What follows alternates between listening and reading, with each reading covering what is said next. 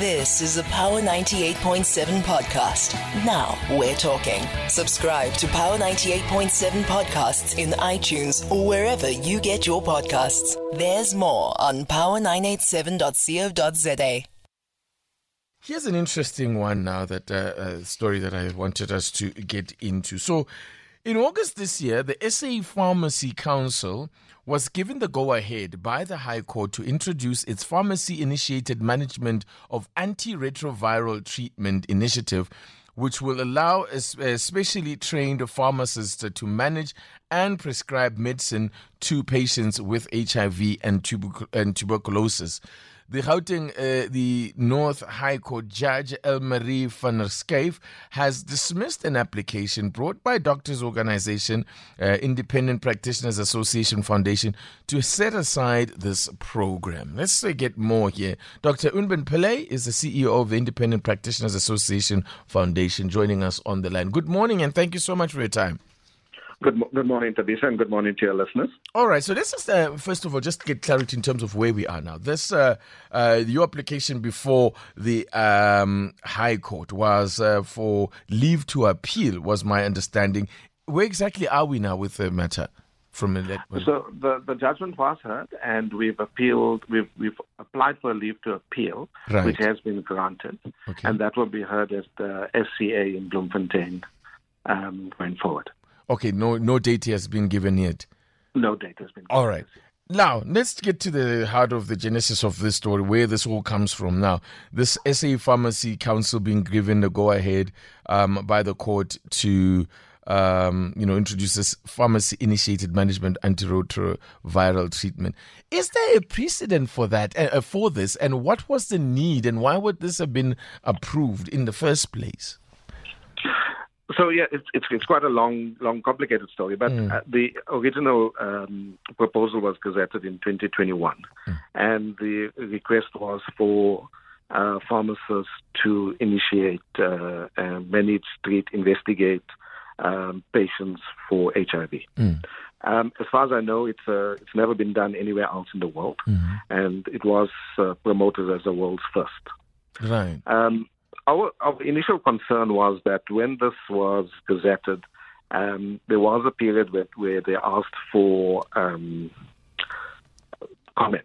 Uh, mm. unfortunately, that was in 2021. It was at the height of COVID. We were extremely busy with uh, the COVID wave and mm. trying to roll mm. out vaccinations. And interestingly enough, you know, as much as the Pharmacy Council had said they wanted broader stakeholder engagement, not one single medical organization or regulatory body mm. uh, actually saw the Gazette, was um, engaged with, had discussions with it, and so none of us gave comment. So what we had asked for was that we wanted an opportunity to comment because we had some concerns mm. around how this would be, um, you know, initiated and what the consequences would be for mm. patient care. And I think you know what's what I have to say here. This is not about you know, doctors versus pharmacy. This is really about what is in the best interest of patient care and how do we make sure that we uh, deal with some of the big challenges that we have in terms of HIV. Okay, my understanding here now is that it almost seems as if uh, um, pharmacists would now be elevated to position where they can do the work of doctors in terms of diagnosing and uh, um, you know dis- and then after that uh, prescribing medication and then dispensing it. I'm struggling here to see why they uh, why there would be a need for that or why they would go this route. I mean um, and then on the sa- at the same time, I'm also thinking here, but often one goes to a pharmacist, you know, you stand there and you just, uh, you know, explain some your symptoms or describe your symptoms, and they then recommend some medication. Is that not more or less the same thing to some extent? Uh, so yes and no. I think that um, you know how it's been all the time. So our concerns are exactly what you mentioned. It, you know that managing of HIV is a complicated, complex process, and mm. it, it requires a deep understanding of the patient. It it it, it also requires, you know, uh, family medicine, which is what we are. We are general practitioners. I mean, Mm. we deal with patients, we deal with their families, we deal with the whole consequences Mm. around diseases. It's not just about dispensing medication. Mm. And we have to understand that patients also don't come with just one condition. You know, they might be HIV positive, but they'll also have diabetes and a whole host of other comorbidities that we need to look at at the same time. Mm. Because all of this impacts on how we look at patients from a holistic point of view. So our concerns are exactly that, is that, Right. you know, we shouldn't be trying to put a band-aid on a challenge, which is that we have big challenges of, of more than 2 million people who are who we presume are HIV positive and are not on treatment. Mm. Mm. You know, but we need to at the same time look at patient dignity and the ethics of how we manage our patients and how we consult patients. Okay. We don't want it to be just about, you know, kind of like a commercial kind of a, Yeah. you know, you pitch up there, you're positive, you get your treatment, you leave. That's not how we manage Yeah. healthcare. In fact, I want to come back to the point as well. If you'll stay with us, uh, Dr. Pillay, uh, where they said that they do receive additional treatment, that it's not, I mean, training, uh, some 160 hours, I think it is, and that it's not just any pharmacist that will be allowed to participate in this program. If you'll stay with us, uh, that's Dr. Unben Pillay, is the uh, CEO of the Independent Practitioners Association Foundation. We'll be back with him in a moment. Engaging and informative. Power Breakfast with TT on Power 98.7. All right, I'm still talking to the CEO of the Independent Practitioners Association Foundation, Dr. Unben Pillay. Um, they have raised concerns about a program that allows pharmacists to prescribe to people with HIV. Um, this uh, program that is known as the um, Pharmacy Initiated Management of Antiretroviral Treatment. Dr. Pillay, thanks so much for staying with us. So, the refrain here from um, these the pharmacist associations that uh, you know there will be a 160 hours uh, of additional training that they would have to undergo before they can participate or pharmacists can participate in this program. So I, I think that, you know, what, what we need to understand is that, firstly, this is about a scope of practice. I think it's very important to say that we all play a very important role in how we manage patients, and we all have a role to play in how we um, either, you know, the doctors consult patients or the pharmacist dispense medication.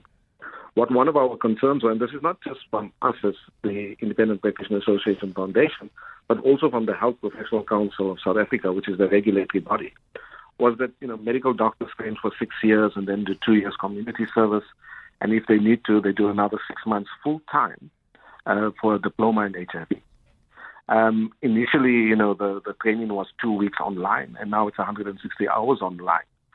You know, we're not sure if that is adequate training, and what we what we're concerned about is well, you know, how would that work practically?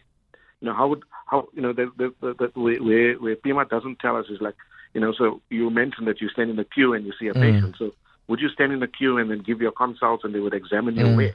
And mm. if the pharmacist is examining the patients, then you know who's dispensing the medication and looking out for side effects and complications, which mm. is where the pharmacy play a very important role. Mm. And so, and then And the, uh, pre- the pharmacist is not trained to do that, is it? No, to be well, that's, that's the concern. Would mm. the 160 hours now make the pharmacist a medical equivalent um, to be able to examine a patient, listen to the chest, pick up that you know the patient doesn't have hepatitis or TB, and then refer the patient on? There's also no process in there where there's a, there's been an engagement to say, look, if we do find complications, we would refer the patients to where you know. And so those are some of the concerns and why we've asked for a review. We just wanted to be able to sit down and say, you know, let us as broad stakeholders understand what is the implications and how do we work together to solve for a very big challenge, which is how do we solve for, you know, the big HIV burden that we have in South Africa. Mm, okay. All right. Uh, this is a very interesting one uh, indeed. But uh, we'll see how it plays, Dr. Pillay, uh, when you, the matter is heard uh, in court, uh, in, the appeal court. Thank you very much for your time. I appreciate it. Thank you, Tabison. Thank you for um, inviting me. Yeah, this is a very interesting one. I couldn't get it. I mean, uh, my initial reaction is like, what? Now, doctor, uh, pharmacists are going to almost play doctor. Um, and uh, yeah, but then it's saying they'll have this additional 160 uh, hours. And then, I mean, why just specifically for HIV? Um, and then what would happen? How would this work? Uh, in terms of, uh, in fact, maybe that's the next port of call is to understand how this program works. You know, uh, to say that, uh, so I would show up and say I'm HIV positive, and then I would get, uh, you know, medication um, prescribed by the pharmacist. I don't get that one. You've been listening to a Power 98.7 podcast. For more podcasts, visit power987.co.za or subscribe wherever you get your podcasts.